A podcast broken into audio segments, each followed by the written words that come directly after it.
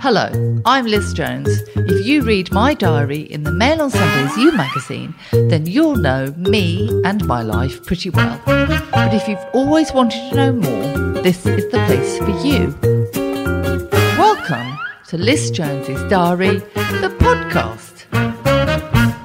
I'll be taking you behind the scenes of this week's column before digging back into the archives to find some of the most shocking and hilarious stories from the last 20 years. I'll be doing all this with the help of my assistant, friend and confidant, Nick. Hello. It's coming, football's coming home. It's coming home. It's coming. England's coming home. Wow, we're in the final. I know what I'm doing on Sunday. People who aren't into England playing in a final, I think there's something wrong with them. There's something wrong with me then, because I'm not going to be watching it. And no, it's just... You're like my other friend who doesn't like the Beatles, doesn't I you know, Wimbledon tennis final. You watching the final? You watch final? No, I'm not interested. What are you interested in then? Lots of things that you hate. Lots of things. But I think the women's England team, there was a great interview with Gurinder Chadha on last night on Channel 4 News, and she made and directed Bend It Like Beckham. And that was, 25 years ago? And that was all about women playing football. Keira Knightley. 25 years ago. Oh, my Lord. And she was talking about it, and she was so eloquent about why it's important that women can play football. And I actually think they're better than the men because they're more agile, they're more deft, they've got more skill. So I was sitting watching the semi-final and I was going, they're so skilled. I wonder if I could get my hair into a high ponytail. You know, and there was a piece in the papers by A. N. Wilson, who's a very intelligent man, and he was writing about the team, and he said they have this quality of all being Essex girls. They're not all Essex girls. Some are from Whitby, they're from all over the place. And you or I, well, you're sort of an Essex girl. I'm an Essex girl. I'm an East Ender. There's a difference. I went to school in Brentwood, and there is something about Essex girls, and that is what that team embodies. They try really hard. They try to stay cheerful. They're girls, and to see them all hugging Russo at the end, it was just so uplifting. But they're sort of old-fashioned Essex girls, so I'm an old-fashioned Essex girl. This is before TOWIE and pumped-up stuff. It's about an attitude, and I think... like Helen Mirren was born in Southend, and I did my A-levels in Southend. And you're so near to London, and it kind of makes you ambitious and you want to get there. It's just down the road, and you're like, I'm going to get to London, and I'm going to be a success, and I'm going to make it. And I saw that in all the faces. So Sunday morning, in me and Mini Puppy, because she likes the football, because I'm going on a mini break this weekend. Mini break with Mini Puppy. So we're going to be sitting, and the whole of Devon is going to go, come on, Nicola. I'm going to watch it in the pub opposite. It's an organic pub. I don't do pubs unless they're organic. I'm going to watch it in a pub, and it's going to be fantastic. Come on, England. Oh, my God. Football's coming home. Do you know what I'm going to be doing? Because I'm staying here babysitting, aren't I? So I'm going to have a party. I'm going to be trying all your nice products, burning your nice candles. I'm going to be having a whale of a time, but I'm not going to be watching football. Don't burn my candles. Oh, look and see her face, look. Don't burn my candles. If anyone, I've left you some cheap conditioner. Have you? Yeah. Because I'm leaving 33 1/3. What's 2 times 66% of my collies I'm leaving behind because I can't cope with them all in Devon. I'm only taking Mini Puppy. No, you're taking the good one, and I've got the naughty ones. Yeah. That is your function. Nicola. That is my function. Don't like my candles. But I'm going to be laying in your nice roll top bath, looking at your nice products, so don't you worry. Bye-bye, Liz. So I've been watching a lot of telly this week because I love telly. I do love telly. It's the way I escape. Some people take heroin. I watch Sex and the City. It's much healthier. Well, yeah, I suppose it beats crack, yeah. I tried to watch on BBC iPlayer, Henpocalypse. It's by Caitlin Moran's sister. What a talented family. Well, is it though? Was it good?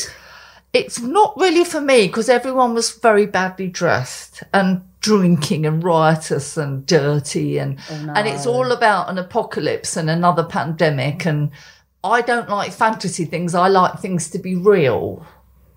I don't know. I've got a lot of fantasies. No, I don't like fantasy things. I like things. That's why I never went to see Bowlby. I like real things. But there's one funny line. Go on. So this hen party, they go to a remote cottage that they're renting, and one of the hen party members gets up and the bride says, "Don't bleed on my deposit," because she bleds on the sofa. Oh, my God. "Don't bleed on my deposit." That's a very funny line. Oh, my Lord. And you said about Barbie. I've actually seen it. I'm not talking about Barbie. No, shut up. But Ryan Gosling works out. This is a pink-free zone. No, shut up. Works out. Shut up. Better than Henpocalypses and Just Like That. It has improved. Has it? It has improved over the weeks. It has. It's got better and better, and it's very poignant. It's very sad, and it's very real.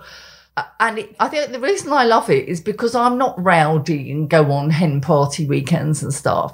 I'm more like the women in Sex and the City. I'm very OCD, don't like my candles. And there is two things that struck a chord with me. Shay, who's the by comic, has been having an affair with Miranda. Oh. And Shay goes on stage and does an act, and Miranda's in the audience, and she's very rude about their relationship and their sex together, saying about orgasms and how long it takes. And you see the synergy here with my life. Yeah, yeah. And what I write in the Daily Mail. Most women's lives, to be honest. So Miranda walks out, and so Che stops her act and goes running after Miranda. And she says, Miranda's in tears and cross, and "Why are you talking about me? Why are you talking about me?"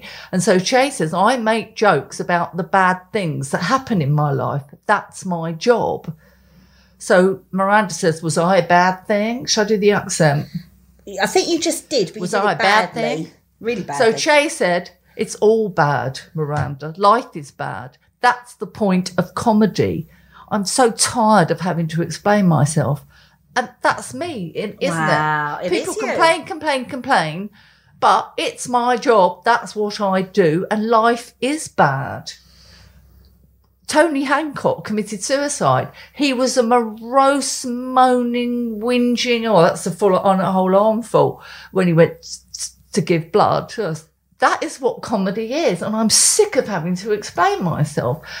Everyone I come across says to me, "Oh, but you won't put this in your column, will you? Oh, but if I do, you won't write about it."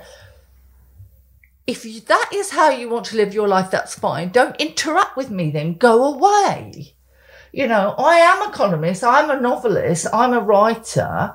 If you don't want to be in my world and my job, don't interact with me. Go away. Don't approach me. Don't talk to me. Don't ask me out. Don't marry me. Don't get engaged to me. Don't work for me. Don't be my friend. It's as simple as that. I remember once Nicola was in the field, and she was so angry at me. She was going, I said, "Well, why are you angry?" She said, "You never told me you got engaged to David." I said, "Well, it was in the column. You can read about it. But you dated someone for about 15 years and never told me." No, because does it only work one way? No, because normally you tell me everything, don't you? And it's kind of I was quite hurt that you didn't tell me, because I thought you'd tell me because we were... No, you're just nosy. No, I'm not just nosy. That's not true, because I don't care about anybody else's life. Anyway, if you ever want to interrupt with me, never, ever say, "I've just read your book, but can you not write about me? You're not interesting enough, love." Now, in You magazine this Sunday... is a huge, huge piece by me, and they never complain when I write about them. That's Liz Jones, isn't it? That's me. Liz Jones. They never complain when I write about them or publish photographs. It's all about my life in dogs. It's about every dog I've known and loved in my life. And we've got some lovely pictures, haven't we? Lovely pictures, very exclusive pictures that you haven't seen before. There's a picture of my dad hugging Labby. And my dad was more tactile with Labby than he was with his wife, his children, grandchildren. He loved Labby. As it should be. And the first dog we had was called Pompey. And he was a Labrador retriever, very naughty. He was a rescue. Or even my dad in the 60s rescued dogs. He didn't buy them. And Pompey was so naughty. And he bit my dad on the hand. And my dad was doing something with his paw because it was sore or something. And you could see all the white bones of my dad's knuckle. Oh, and all my dad said. And my dad fought the Nazis. Did he? Have I told you that? You've never mentioned it, Liz. He never mentioned it. He stopped Hitler taking over this single-handedly country. He single-handedly stopped Hitler. And all he said after Pompey bit him was, "Oh, my darling, is it sore?" He called Pompey darling. Oh, it's so nice. I really love seeing men soft around animals. It really makes me love them. That was the only thing he was soft around, actually. Yeah. Dogs do that to you, don't they, though? They worm their way in. So we're going to put a link on the Twitter. You website, my website, Twitter, which isn't called Twitter anymore. You've got to read You magazine this week. Please read it. Please read it. Pretty Nick, please write, because I need to keep my numbers up, everyone. So what have you been up to now? Well, this week I sort of want to talk about something that's like really important to me. Everyone knows that I do like lots of fundraising stuff and charity stuff, and I've given it a little bit of a rest recently. But I've got a new project that I just want to chat to people about. And it's to do with, like, a few years ago, I was in a position where I witnessed quite a lot of nasty abuse and neglect on a farm. And unfortunately, things like programmes like Countryfile and the adverts for the butter and the beef, they give this lovely impression of farm animals having this lovely life, and that we can be absolutely secure in the welfare standards of British farming. I think it's more open now than it used to be because of Twitter. You can't really not see it. It is. You and can't because of the internet. And there have been amazing films such as Cow, which I haven't been able to watch. Yeah. So I think it's more transparent. It is. And of course, there are good farmers that treat their animals very well. Of course there are.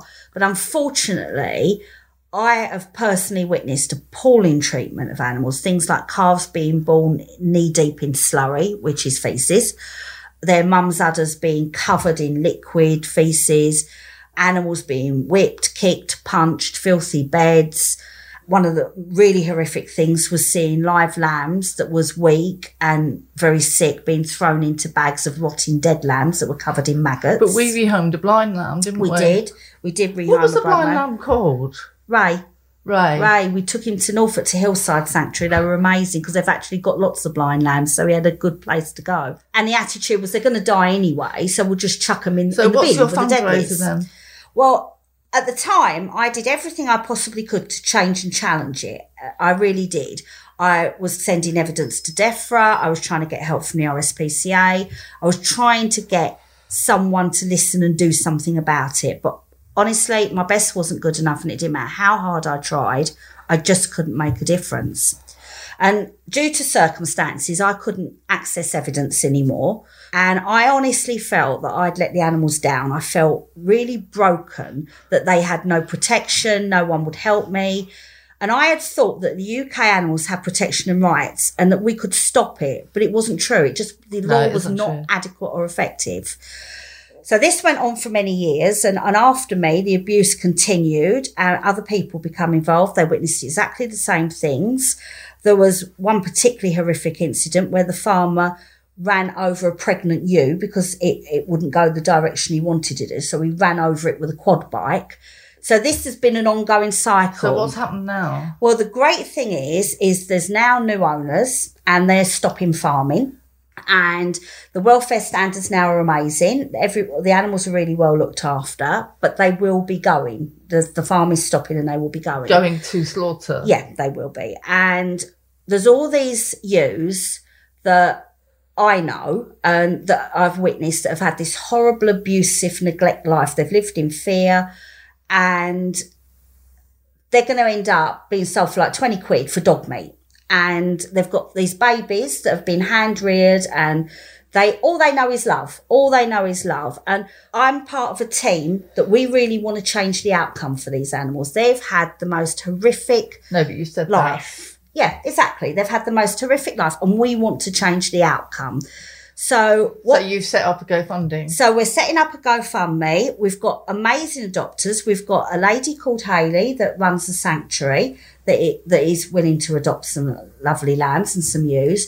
We've got a lovely lady called Rebecca, and she wants to take some lambs to teach children about animal welfare. So they're going to some really good homes. But obviously, we need to raise the money to buy them. These people adopt them. They're committed to look after them for life, but they need to be sold. So what we're doing is we're trying to raise the money to adopt these animals out and give them the life they deserve after a horrible, horrible life. So will you put the link on the... The link will be everywhere, Twitter, on YouTube's and stuff. And I know people will be saying, well, that's farm animals. This is what happens for farm animals. And that's true. And we would like it to be different for all farm animals. But do you know what? I've seen what these animals have been through. I've seen what these sheep have been through.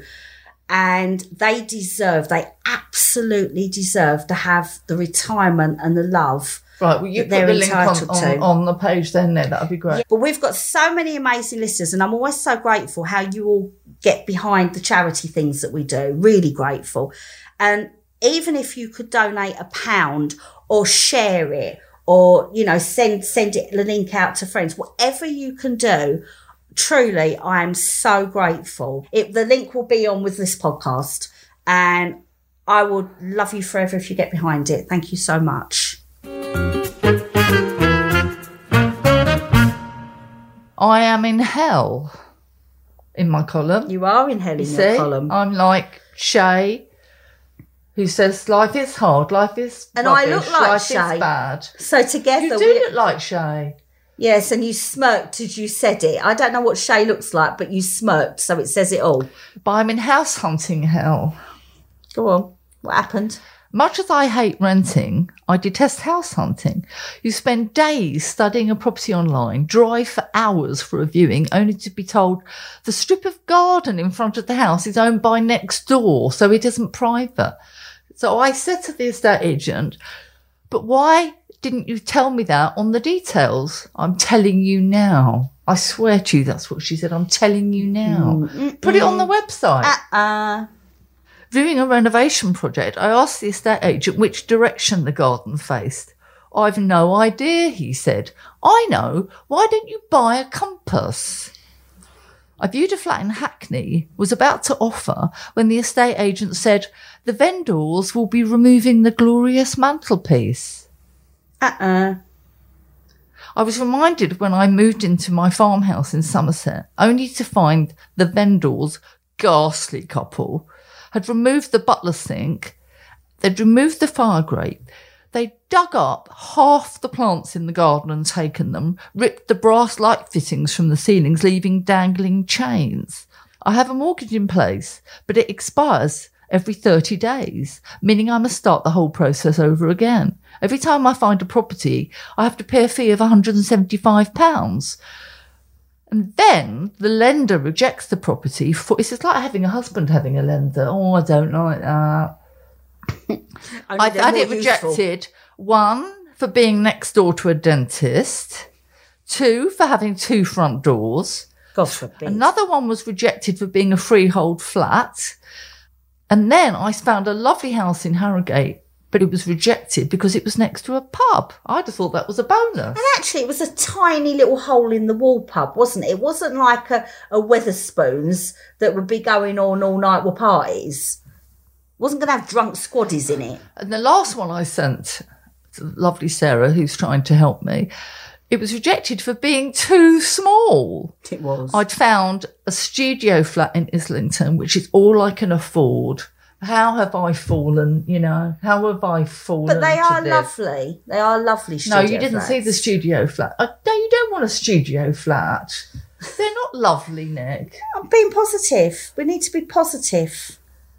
Then I found a stone cottage in the Black Mountains near Hay-on-Wye. I'm Welsh, so I figure I won't be stoned. I wanted to let it out as a sort of holiday rental, high end, obviously. Of course. Not with sort of pine and brass rubbings and stuff, and no coffee machine and cafetiere and everything high end. But the mortgage company said I couldn't do it because I'm not a homeowner and I've never been a landlady. Well, I could make a better fist of being a landlady than the woman who owned the Georgian Airbnb in Edinburgh, £900 for 2 nights for my niece's wedding. She left the fridge with a milky crust. The heating was switched off in Scotland. There was a plastic tablecloth with sort of plums and apples on it. Who has a plastic tablecloth? Wow. And when I phoned her up to complain there was no cafetiere, she said, oh, it was stolen. Okay, you replace it though, don't you? Well, she obviously thought that was too much expense. There is, I tell everyone, there's a reason people have properties that they can rent out on Airbnbs, because they're mean and miserly. That's why. I viewed a house with a walled garden and a greenhouse, and I reckon I could grow all my own food. Chilies, tomatoes, what else do I eat? I don't know, but you're obsessed with growing chilies. No, I love chilies. You always talk about growing chilies. And I'm told by the same lender they're not keen on it having a septic tank. There is not a house in the Dales that does not have a septic tank. I've written long and hard on the travails of renting. And I realised the other day I'm worse off, more precarious than my former London cleaner.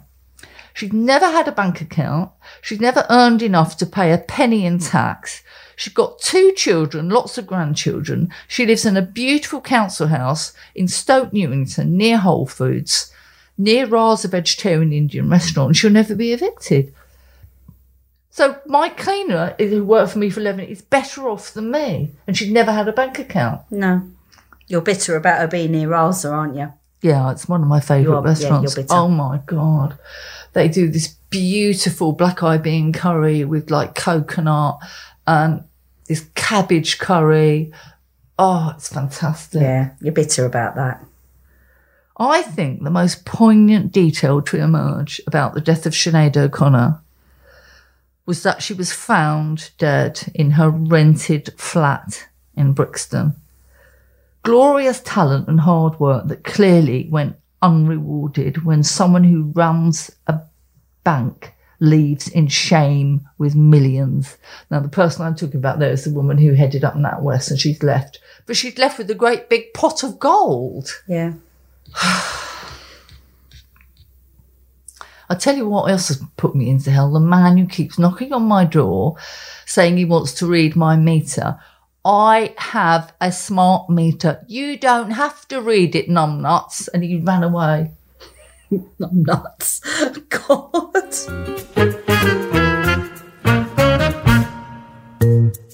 You can read this week's diary in full in Men on Sundays You magazine. Now, do you want to know what the archive is this week? I do. The Princess of Wales, Catherine. Is this another doppelganger? Yes. I showed Nick a picture on my phone. I said, I look just like Kate Middleton. What did you say? People think I'm rude about you. You're rude about me. I don't know. I can't remember what I said. What did I say? It was very rude. Was it? What was it? In your dreams. Well,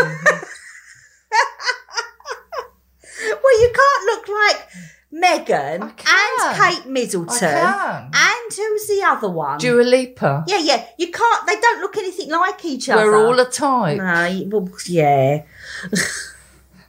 Anyway, she went to a festival of, like, banging house or something. Good on her. And someone sneaked a picture, and she's standing there in sort of black leggings and trainers, and she still looks amazing. And so it's so lovely that she could do something normal when she's not having to shake people's hands and smile, and she could just go and listen to some banging house. I thought that was fantastic. Yeah. They do get out and about, don't they? Sort of try and have a normal life. Apparently she goes shopping and stuff, doesn't she? Apparently, I think she goes to Reese on the King's Road, or she used to. Yeah. Anyway, my archive is from 2008, and this is when the Daily Mail made me, with one evening's notice, go to Glastonbury. I didn't even own a tent. I have to say your face was a picture. You had to go and buy me a tent. I had to go and buy you a tent. It was all, it was... Nicola, it was go and buy me a tent. It's like people on a treasure hunt, isn't it? You need to find a tent. I was Annika. You need to find some wet wipes. I'm Annika Rice. Copy that. So this is my piece about Glastonbury. Never again. I know I'm a little bit of a fussy pants. No. I've never opened a door without using my sleeve or the bottom of my T-shirt for fear of leaving smudged fingerprints or getting germs. I avoid long-haul flights as they mean I would have to use the loo on the plane and sit next to a member of the public I know hasn't washed for 12 hours. I never buy food from sandwich bars in case the man serving me has just scratched his head.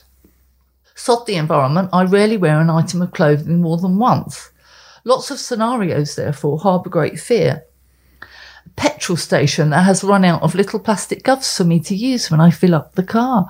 You can see me with the, outside my car shouting at the little man in the cubby hole. You've run out of gloves, and they never come out with any. There's never any gloves when I go. Never. Not that I use them. I don't watch anything on telly where the environment is untidy and not clean and chaotic. I've never been able to watch With Nell and I.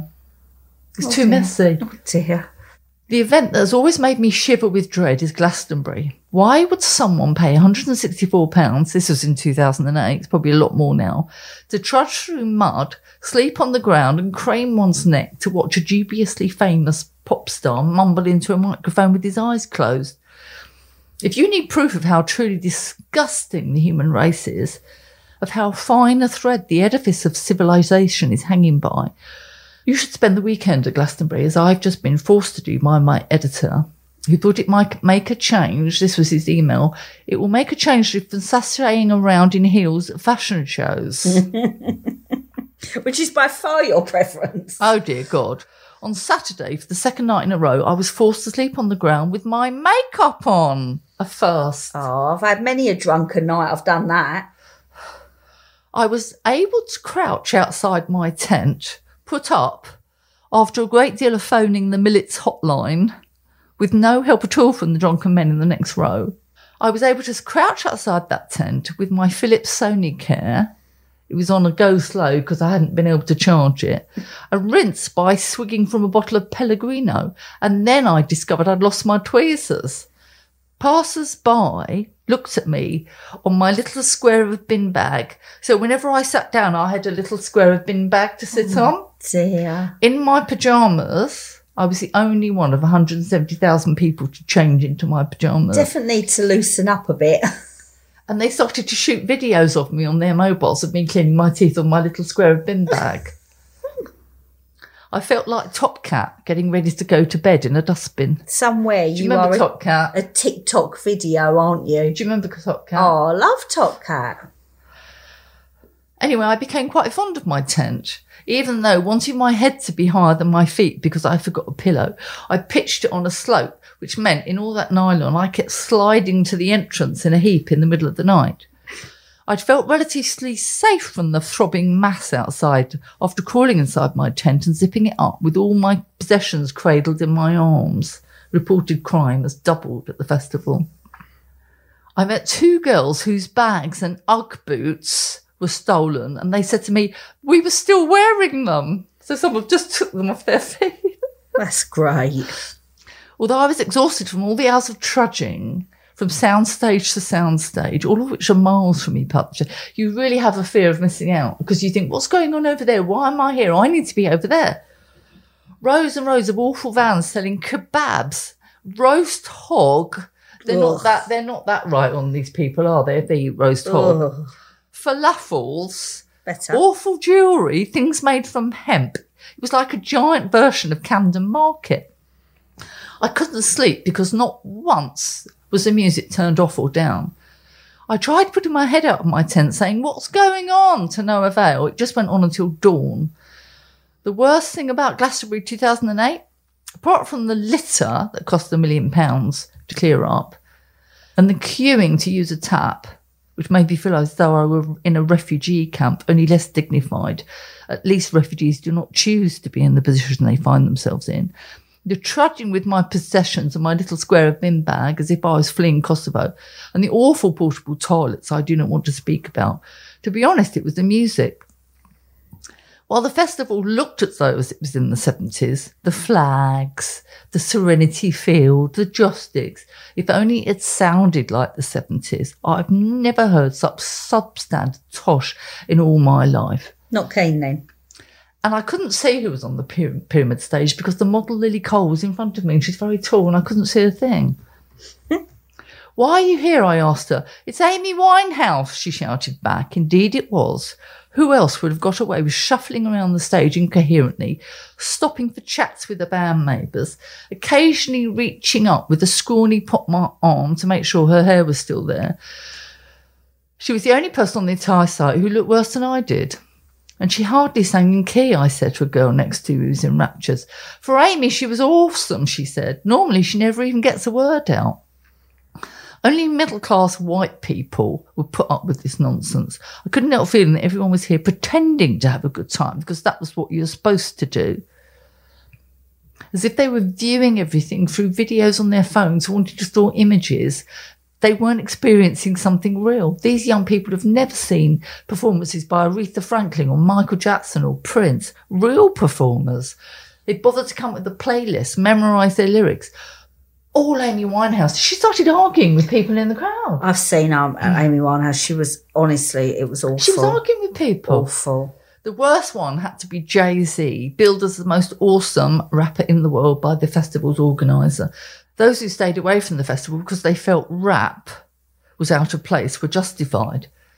Jay-Z emerged on the stage like an only slightly slimmer version of American Vogue's fashion director Andre Leontelli, dressed, despite the warm evening and the pitch black, in a duffel coat, hood, scarf and sunglasses.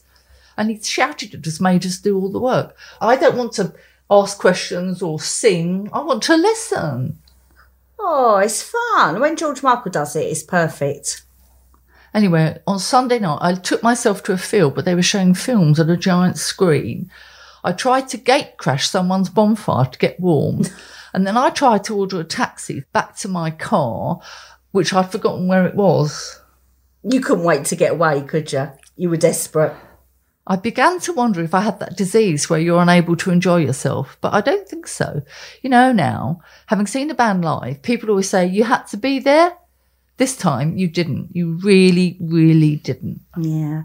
I'm much happier watching things on telly because you can fast forward what you don't like. I'm much happier, or in a 5-star hotel. I'm not interested in the camping. It's the toilets that put me off. No, I reabsorbed. Yeah, I'm never going to use. And I was dangerously close to running out of wet wipes. Every week, lots of you get in touch, telling me what you think about my life and my decisions.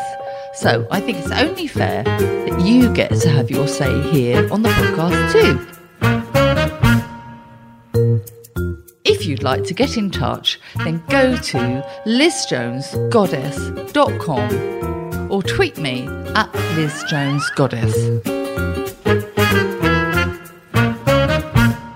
you want to know what our readers are saying? Yes. I looked at the second letter and I couldn't read because it was all redacted. You're like the civil service.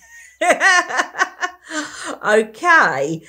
So we have Sarah who says, hey, Liz and Nick, I really enjoy your podcast, but I'm not your demographic at all. Who is our demographic? Well, she says she's a nurse and a mother of 3, doesn't have pets, but I would like a dog because I had one as a child, but I like people more than animals. I won't stop listening. I love the honesty, but where do you think our middle ground is? That's quite an interesting letter, I thought.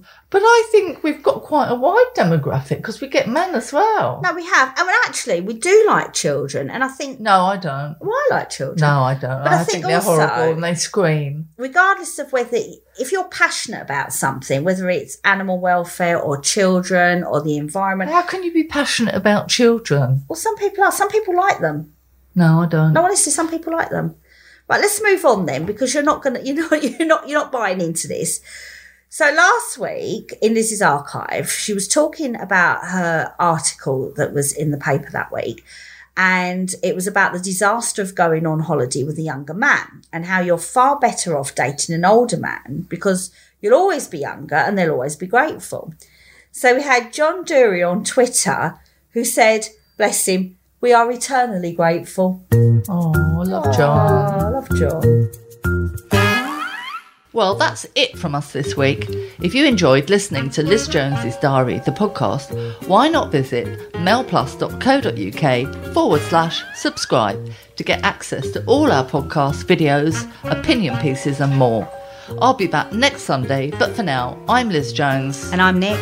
Goodbye. Goodbye.